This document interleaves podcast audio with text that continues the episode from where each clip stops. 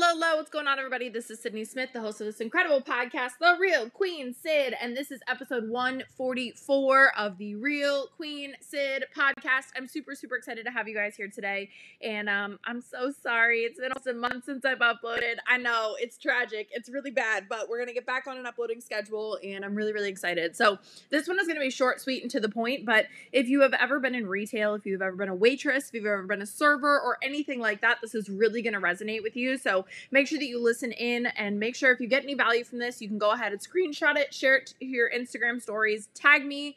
Uh, tag two friends and give me your biggest takeaway. Uh, you could also leave a five star review. That's how we get rated, ranked, all of that good stuff. And make sure you hit that subscribe button real quick. And without any further ado, we want to keep this sweet, short, and to the point. So let's go, go, go.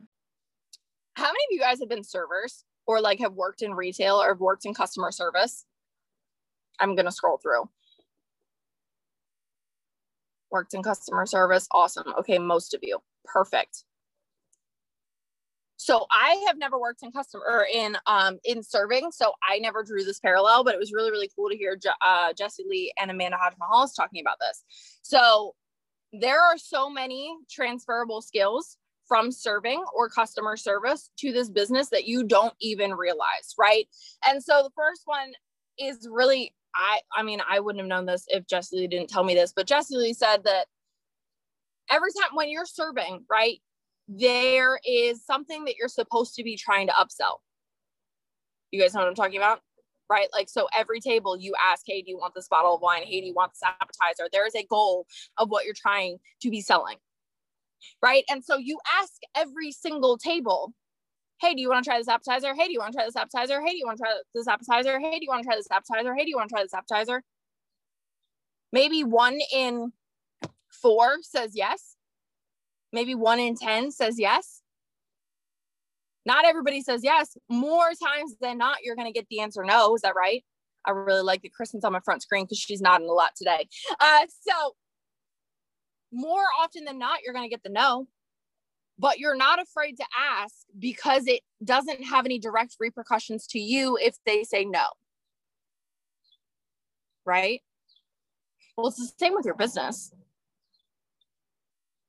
Right? It's the same exact thing with your business, but you're afraid to ask because you think that they are saying no to you. When you ask your table, hey, do you guys want this mm-hmm. appetizer? And they say no, do you feel attacked? Do you think that they're saying no to you? Absolutely not. Great. They don't like mussels. Awesome. Let's go on to the next person, right? Oh, cool. They don't like this appetizer. Oh, they don't like wine. They don't drink, whatever, right? It's never something that you internalize as a server. So, why do you internalize it in your business? They're not saying no to you. So start asking every single person. And this could be, I mean, if you're somebody that closes a lot of ketones, right? Maybe we we shift this a little bit and say for the upsell, right? How many times when when somebody says, "Yeah, yeah, yeah, I want to get a box of ketones," do you ask them, "Do you want to add on a trial uh, or do you want to add on a box of Mitoplex?" It helps with headaches and it's a really good success. It's a really good tool for success. How many times have you sold a trial, maybe a 10 day trial, and you say, hey, do you want to add on a 10 day of uh, Mitoplex? It's going to make your experience a lot better. If they say no, who cares? But if they say yes, you've now taken your 10 day $80 trial, you add $35. I charge $35 for a 10 day of Mitoplex, just so you guys know. So you add $35 on that. Your $80 trial now went from $80 to 115 Is that right? 80 Yes, $115. Right? You can hear me? You can't hear me? We can hear me. Okay, cool.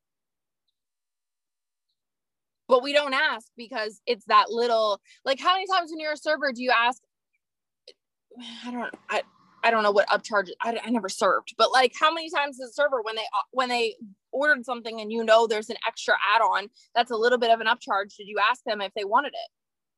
Do you want to make think about McDonald's? What is it called? A um do you want to make it a You got upcharged today. I did get upcharged today. Thank you. Yeah, I got upcharged today. I said, I said, I want a, I want a burger. I want a classic burger. And he was like, okay, cool. And then I saw everybody else was getting onion straws on their burger. I said, I want onion straws on my burger. And he was like, that'll be an upcharge. And I said, great. How many times have you been willing to pay that extra dollar just to make sure that you get what you want? Just to make sure that your experience is the best experience you could possibly have. So why aren't we asking people when we sell that box of ketones or when we sell that trial, hey, do you want to add on Mitoplex? It's really, really vital for success. I really, really recommend it. If they say no, who cares? They're still gonna get the box of the box of ketones. Do you want fries with that? What is the freaking McDonald's one? Do you want to make it a supercharge, a super daddy, a super what is it? Mag daddy? It's, it's super size. Thank super you. size. Thank you. I knew it was super something. Okay do you want to get it do you want to make it supersized right so if we can do that in customer service if we can do that in sales you even people that have worked in retail have you ever worked in retail and you go back into the dressing room right? I've had people do this to me before. You go back into the dressing room and you come out like somebody comes out in like a cute shirt and you're like oh my god i know exactly what what shorts would go really well with that. I know exactly what skirt would go really well with that. I've had salespeople do that to me. They come in they bring the skirt to me or whatever. Do you think that they make more money when i buy a skirt and a shirt? No. They're just doing their job they're just doing their job. And if I say no, if I say no, thank you, I don't want the skirt, they don't take it personally. So why aren't we asking everybody? Right? It's it's because we've internalized this like, oh, they're saying no to me. They're not saying no to you. They're saying no to ketones. Or they're saying no to themselves, right? They're saying no to better. No, I'm not ready for better yet. No, I'm not ready to feel better yet. No, I'm not ready for ketones. No, I don't want whatever, right? Like, but they're not, they're never saying, no, Angie, you're terrible. I hate you. No, no, that's not what they're saying, right? And so that is one of the very, very cool skills that I was like, oh, I never even thought of that because I'm not a waitress, right?